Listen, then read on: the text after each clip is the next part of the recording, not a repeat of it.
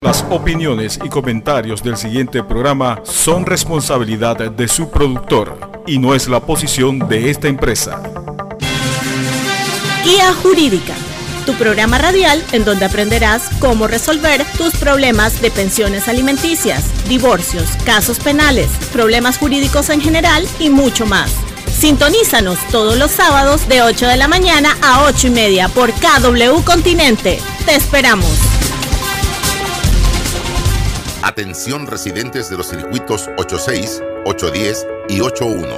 A partir del lunes 5 de abril le corresponde la segunda dosis de la vacuna contra el COVID-19 a los mayores de 60 años del circuito 86.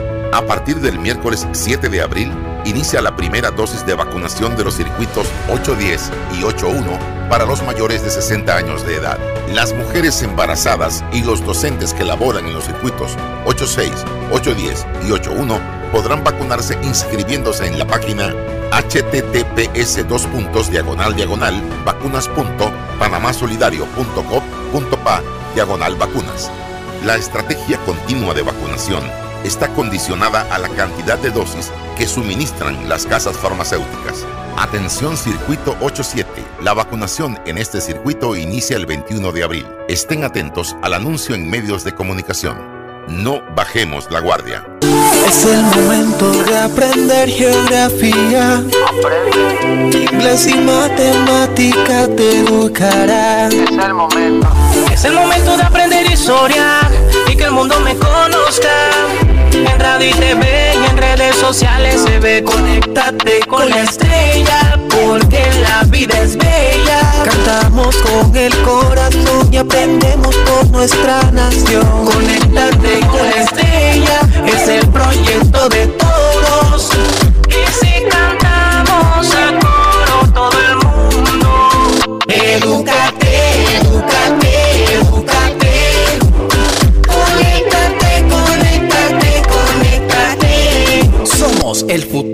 patria. Grupo Guía apoya el proyecto Conéctate con la Estrella en KW Continente. Atención residentes de los circuitos 86, 810 y 81. A partir del lunes 5 de abril le corresponde la segunda dosis de la vacuna contra el COVID-19 a los mayores de 60 años del circuito 86. A partir del miércoles 7 de abril inicia la primera dosis de vacunación de los circuitos 810 y 81 para los mayores de 60 años de edad. Las mujeres embarazadas y los docentes que laboran en los circuitos 86, 810 y 81 podrán vacunarse inscribiéndose en la página https dos puntos diagonal diagonal vacunas.panamasolidario.gov.pa diagonal vacunas. La estrategia continua de vacunación está condicionada a la cantidad de dosis que suministran las casas farmacéuticas. Atención Circuito 87. La vacunación en este circuito inicia el 21 de abril. Estén atentos al anuncio en medios de comunicación. No bajemos la guardia. Sintoniza todos los sábados tu programa Guía Jurídica. Atención residentes de los circuitos 86, 810 y 81. A partir del lunes 5 de abril le corresponde la segunda dosis de la vacuna contra el COVID-19 a los mayores de 60 años del circuito 86. A partir del miércoles 7 de abril inicia la primera dosis de vacunación de los circuitos 810 y 81 para los mayores de 60 años de edad. Las mujeres embarazadas y los docentes que laboran en los circuitos 86, 810 y 81 podrán vacunarse inscribiéndose en la página https vacunas.panamasolidario.gov.pa diagonal vacunas. La estrategia continua de vacunación está condicionada a la cantidad de dosis que suministran las casas farmacéuticas. Atención Circuito 87. La vacunación en este circuito inicia el 21 de abril. Estén atentos al anuncio en medios de comunicación. No bajemos la guardia. Sintoniza todos los sábados tu programa Guía Jurídica por KW Continente, un programa de análisis jurídico, invitados especiales y los temas de actualidad que quieres escuchar, conducido por Hernando Abrán Carrasquilla y el profesor Jorge Chan. Muy buenos días, Panamá. Bienvenidos a una nueva edición de su programa Guía Jurídico, un programa diseñado por usted, para usted y con usted. Quien les habla, un amigo y servidor, el profesor Jorge Chan. Y en esta mañana, acompañado como todos los sábados de nuestro amigo y conductor Abraham Carrasquilla. Muy buenos días, Panamá. Muy buenos días a todos nuestros amigos de KW Continente que nos escuchan a lo ancho de todo el país, de toda la República. Realmente muy contento de estar de vuelta hoy, 3 de abril del 2021, una edición nueva, una edición, la primera edición del mes de abril del 2021, compartiendo con ustedes siempre temas de orientación, temas de actualidad. Hoy sábado de gloria, sábado de esta semana mayor para los católicos, para los cristianos, siempre nuestro mensaje de reflexión donde pues Jesús muere, resucita por sus hijos, por ese amor eh, a, a todos sus hijos y frente a eso es una semana siempre para meditar, para reflexionar y sobre todo en medio de esta pandemia que tanto nos afecta a todos en el mundo y sobre todo en Panamá. Tiempos para reflexionar en familia, tiempos para reflexionar como sociedad, para repensar y hacer las cosas mejor, siempre cumpliendo esos mandamientos que Dios nos enseñó. Sí, definitivamente que hoy es un día importante, estamos felices, felices de estar acá en cabina nuevamente como todos los sábados. No podíamos parar hoy de estar con nuestros radio oyentes, de estar con nuestros amigos en las redes. Esto en definitiva para nosotros es nuestra pasión Así que estamos acá, acá como todos los sábados. Hoy un sábado de gloria, como lo mencionaba nuestro amigo Hernando Abraham Carrasquilla. Y en definitiva es la muerte, pero también la vida. Ojo con esto, esto es importante. Ayer murió el Señor Jesús, pero hoy renace la vida, la esperanza, el optimismo, las ganas de seguir y continuar. Y ese optimismo y esa esperanza es precisamente lo que queremos transmitir en el día de hoy. Estamos básicamente a un año de pandemia, están los ánimos muy bajos, está la gente un poco desesperada ante esta situación inédita que está viviendo el mundo y lógicamente a veces sentimos frustraciones. Sin embargo, sin embargo, si usted es religioso, si usted es católico, si usted es cristiano, debe entender que siempre, siempre, siempre hay esperanza para continuar adelante, para seguir, para, para continuar con un paso más, a pesar de las situaciones difíciles y de las adversidades que estamos viviendo como sociedad. Lastimosamente no hemos encontrado una respuesta total desde el punto de vista científico al tema de la, de la pandemia, pero siempre en Jesús siempre hay esperanza y siempre hay oportunidad. Así que ese es el mensaje que queríamos enviarle hoy, sobre todo en un sábado de gloria, un sábado importante para nosotros, para recobrar energía, para recobrar fuerza, para pensar que sí podemos salir adelante y que en algún momento, tal vez no hoy ni mañana, pero vamos a salir de esta pandemia y vamos a recobrar nuestras vidas. Eso es importante y es fundamental. Hoy, como siempre, vamos a tener un programa lleno de mucha, pero mucha información, porque es lo que caracteriza siempre a Guía Jurídico Radio desde el punto de vista jurídico bueno, básicamente su consultorio jurídico al aire, Abraham. Así que explícanos qué tenemos más adelante, hermano. Definitivo, hoy pues, eh, como muy bien eh, has comentado, Jorge, eh, siempre orientando, educando, hemos escogido un tema, un tema que eh, ha sido a solicitud de nuestros cibernautas, de nuestros seguidores en Facebook Live y oyentes de cada continente. Hoy vamos a hablar de un tipo penal, sobre todo vamos a hablar de los delitos contra la familia, que está consagrado en el capítulo cuarto del título quinto del Código Penal.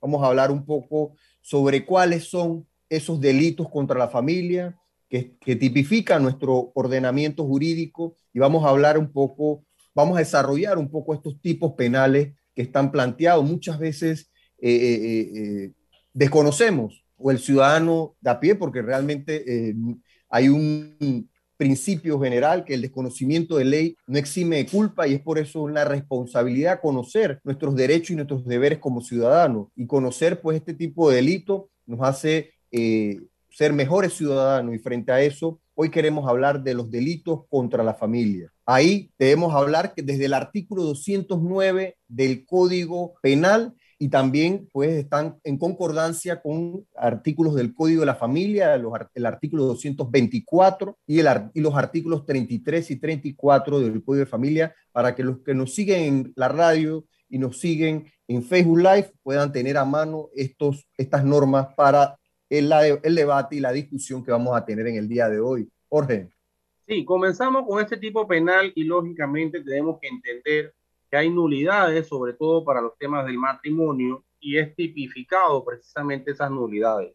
Es básicamente lo que habla uno de los primeros artículos con relación a esto. La gente se preguntará, profesor, pero ¿cómo es eso de esa nulidad? ¿Cómo es eso de que por, porque me voy a casar, entonces puedo estar dentro de un delito penal? Ojo con ese tema, es la persona que ya contrayendo un matrimonio, contrae un nuevo matrimonio, una nueva nupcia Y usted me dirá, bueno, pero eso casi no pasa, pareciera ser que no, pero pasa más de lo que uno piensa.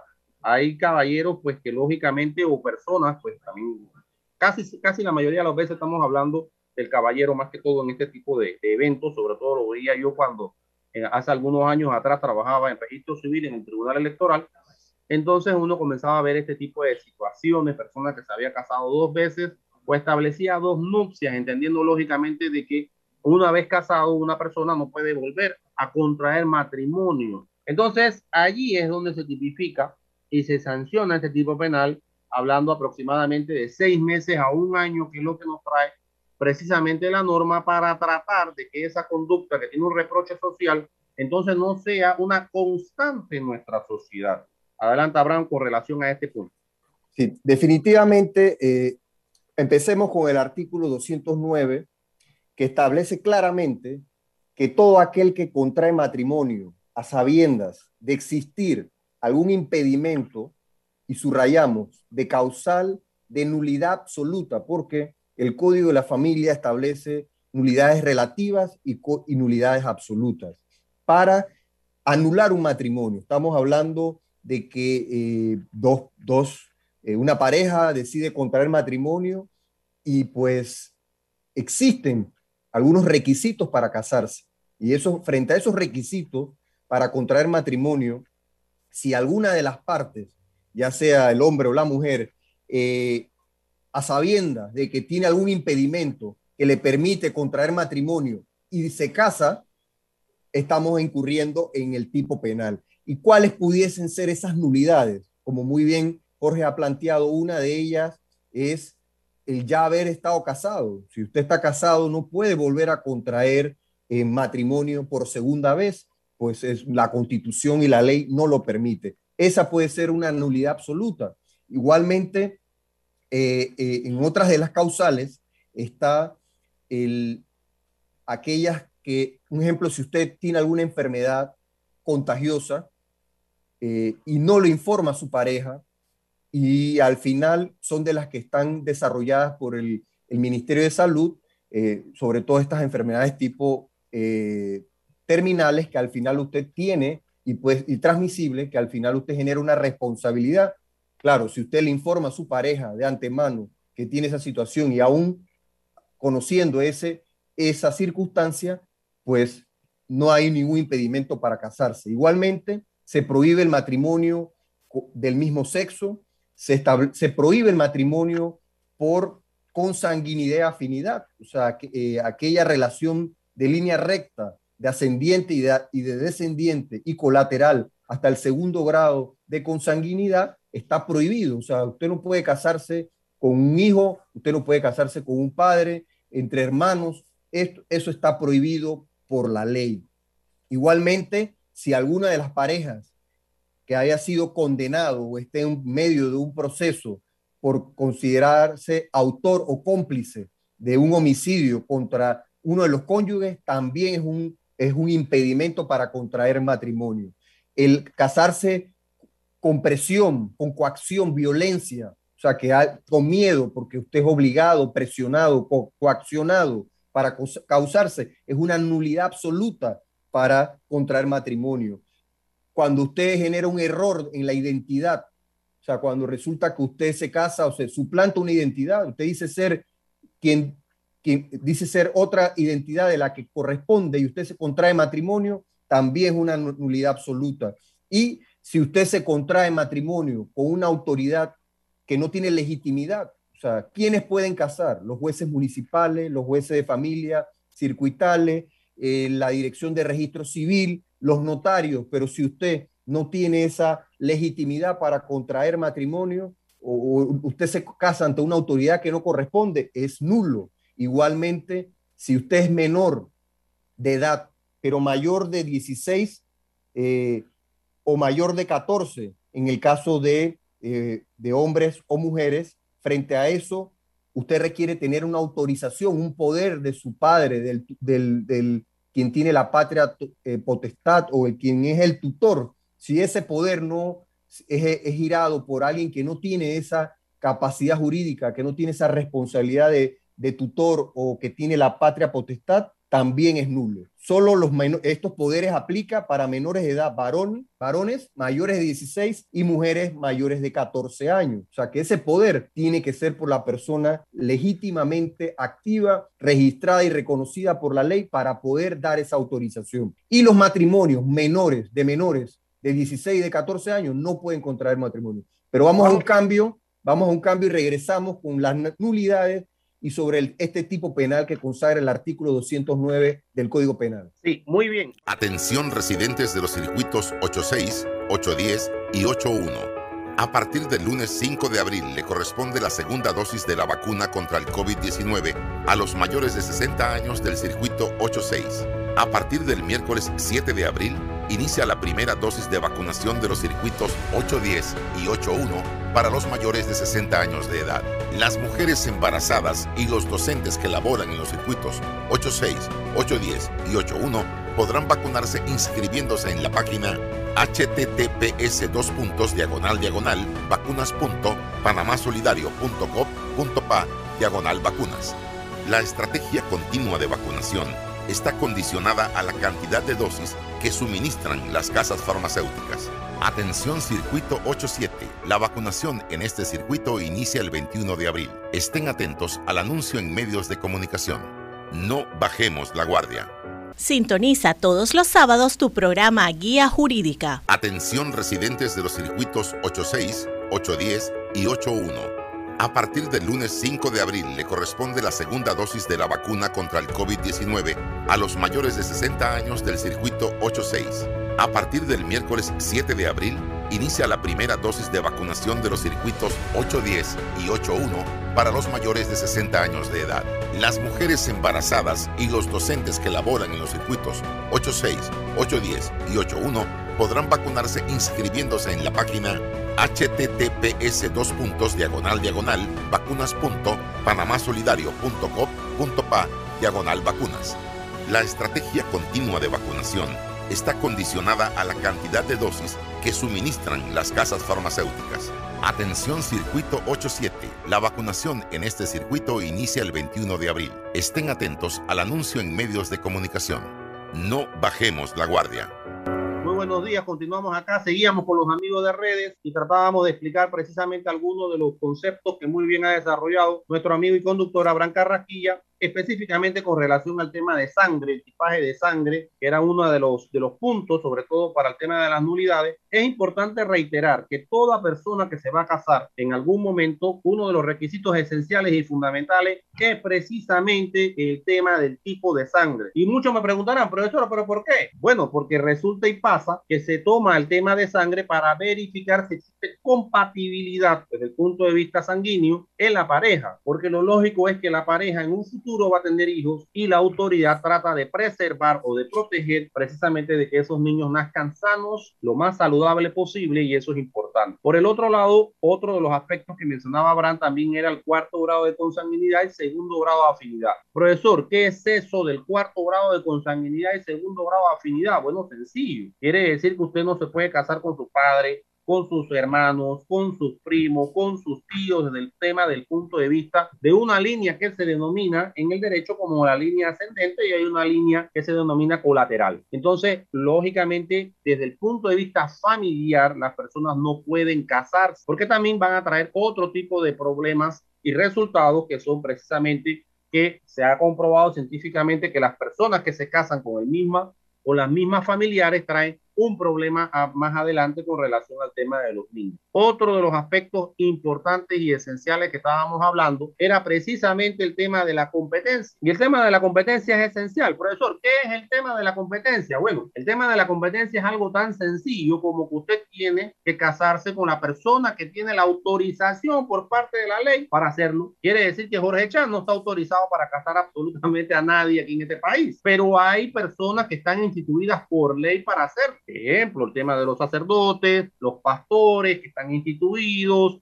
Ejemplo, como muy, lo muy bien lo mencionaba Abraham, las direcciones, por ejemplo, regionales del Tribunal Electoral o magistrados del Tribunal Electoral también están autorizados bajo una extensión que se les dio.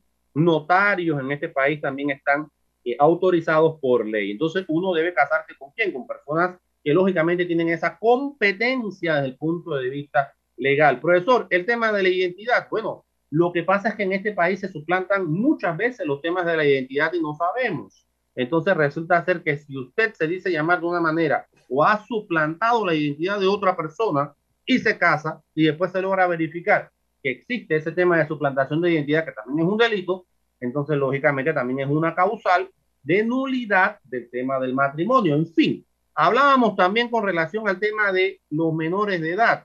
Pasa mucho en este país que los menores vienen, se casan, se enamoran, quieren vivir en pareja, sin embargo requieren la autorización porque no tienen la patria potestad al ser menor de edad. Ojo, la excepción, el tema de la emancipación, es decir, esos jóvenes que quieren realizar su vida hacia adelante y que tienen que emanciparse, que es un proceso que pudiéramos hablar en otros programas, y que en definitiva le da la autorización por ley para poder entonces ejercer precisamente esos derechos y tener esa patria potestad antes de la mayoría de edad. Adelante, ahora. Y dejar, quisiera aclarar que aquel menor de 16, varón, un menor de 14, mujer, no puede casarse. Los que, los que pudiesen casarse son los que tienen, son los menores mayores de 16 y mayores de 14 en el caso de las damas, siempre y cuando tengan un poder de su tutor o de la patria potestad. Y ahí es donde viene la, norma, eh, porque esto está relacionado a normas del Código de la Familia. Como hablamos, el 224 del Código de la Familia habla de estas nulidades, y, igual las relativas y absolutas en el artículo 33 y 34. Pero, ¿qué dice el Código Penal sobre esto? Bueno, que si usted, si a sabiendas de que,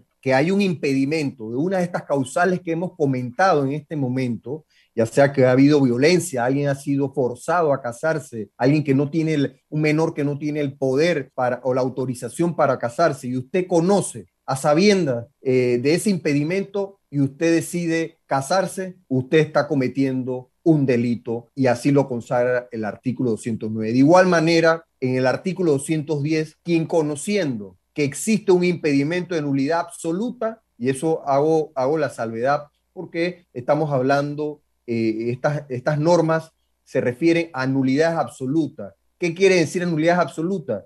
O sea, elementos que, que definitivamente no permiten el matrimonio y que son insubsanables, que prácticamente son, son graves, son las nulidades o los elementos más graves para usted que, que impide, impide ya sea al hombre o a la mujer, casarse. Hay algunos, como, el, como hablamos, como habló Jorge, eh, el tema del tipaje, el examen de buena salud, todo eso debe presentarse. ¿Y usted para qué? Para que la pareja sepa, sepa en qué condiciones se está casando, eh, eh, qué enfermedades tiene o no la pareja. Y el tipaje por el tema también, que es un tema de sociedad, de la anemia, que pues sabemos que puede generar algunas afectaciones al momento de que la pareja decida tener hijos. Pero lo importante es que, que al momento de casarse, la pareja esté informada. Y ahí esa es una de las nulidades relativas, porque puede ser subsanada en cualquier momento. De igual manera, sí, adelante. De igual manera, eh, eh,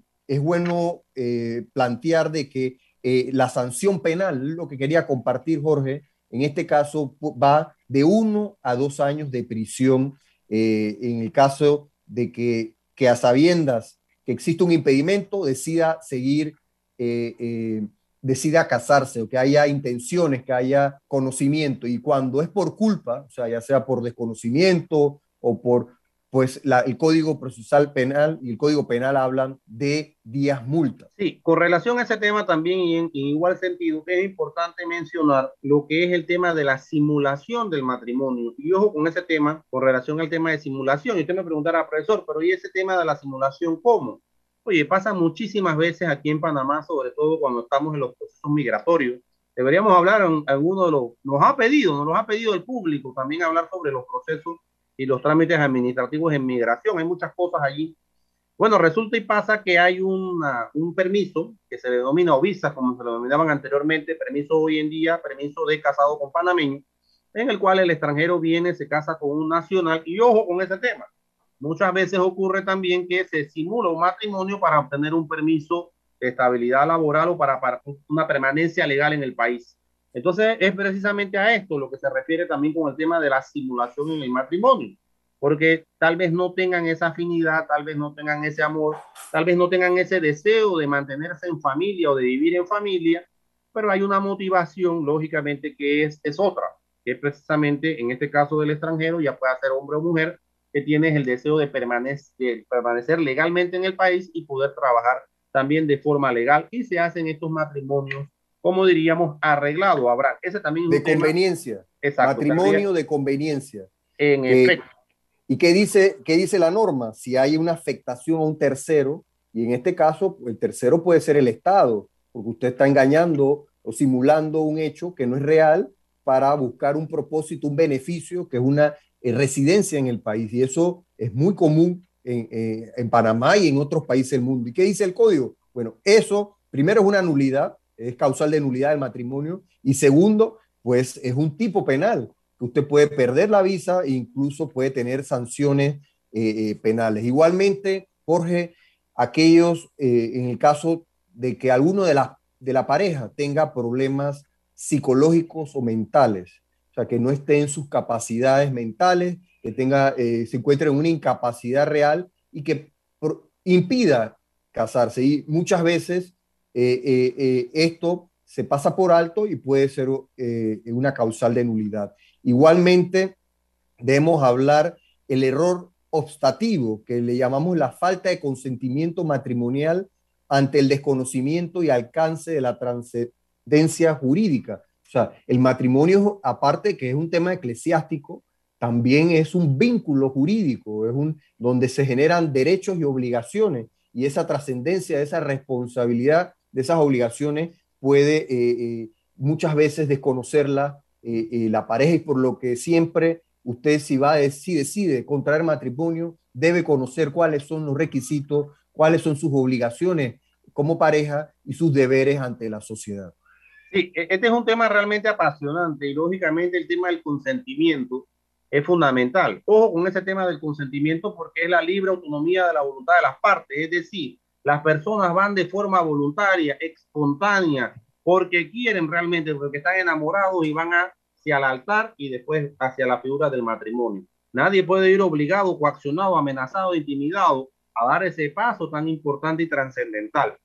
El otro tema importante, que solamente ese tema pudiéramos quedarnos en otro programa, es el tema de que Panamá, dentro de su norma legal, no acepta o no permite hasta el momento el tema de matrimonio en igualdad de sexo. Es decir, en otras latitudes del mundo ocurre y se permite. Sin embargo, la norma jurídica local hasta este momento no lo permite.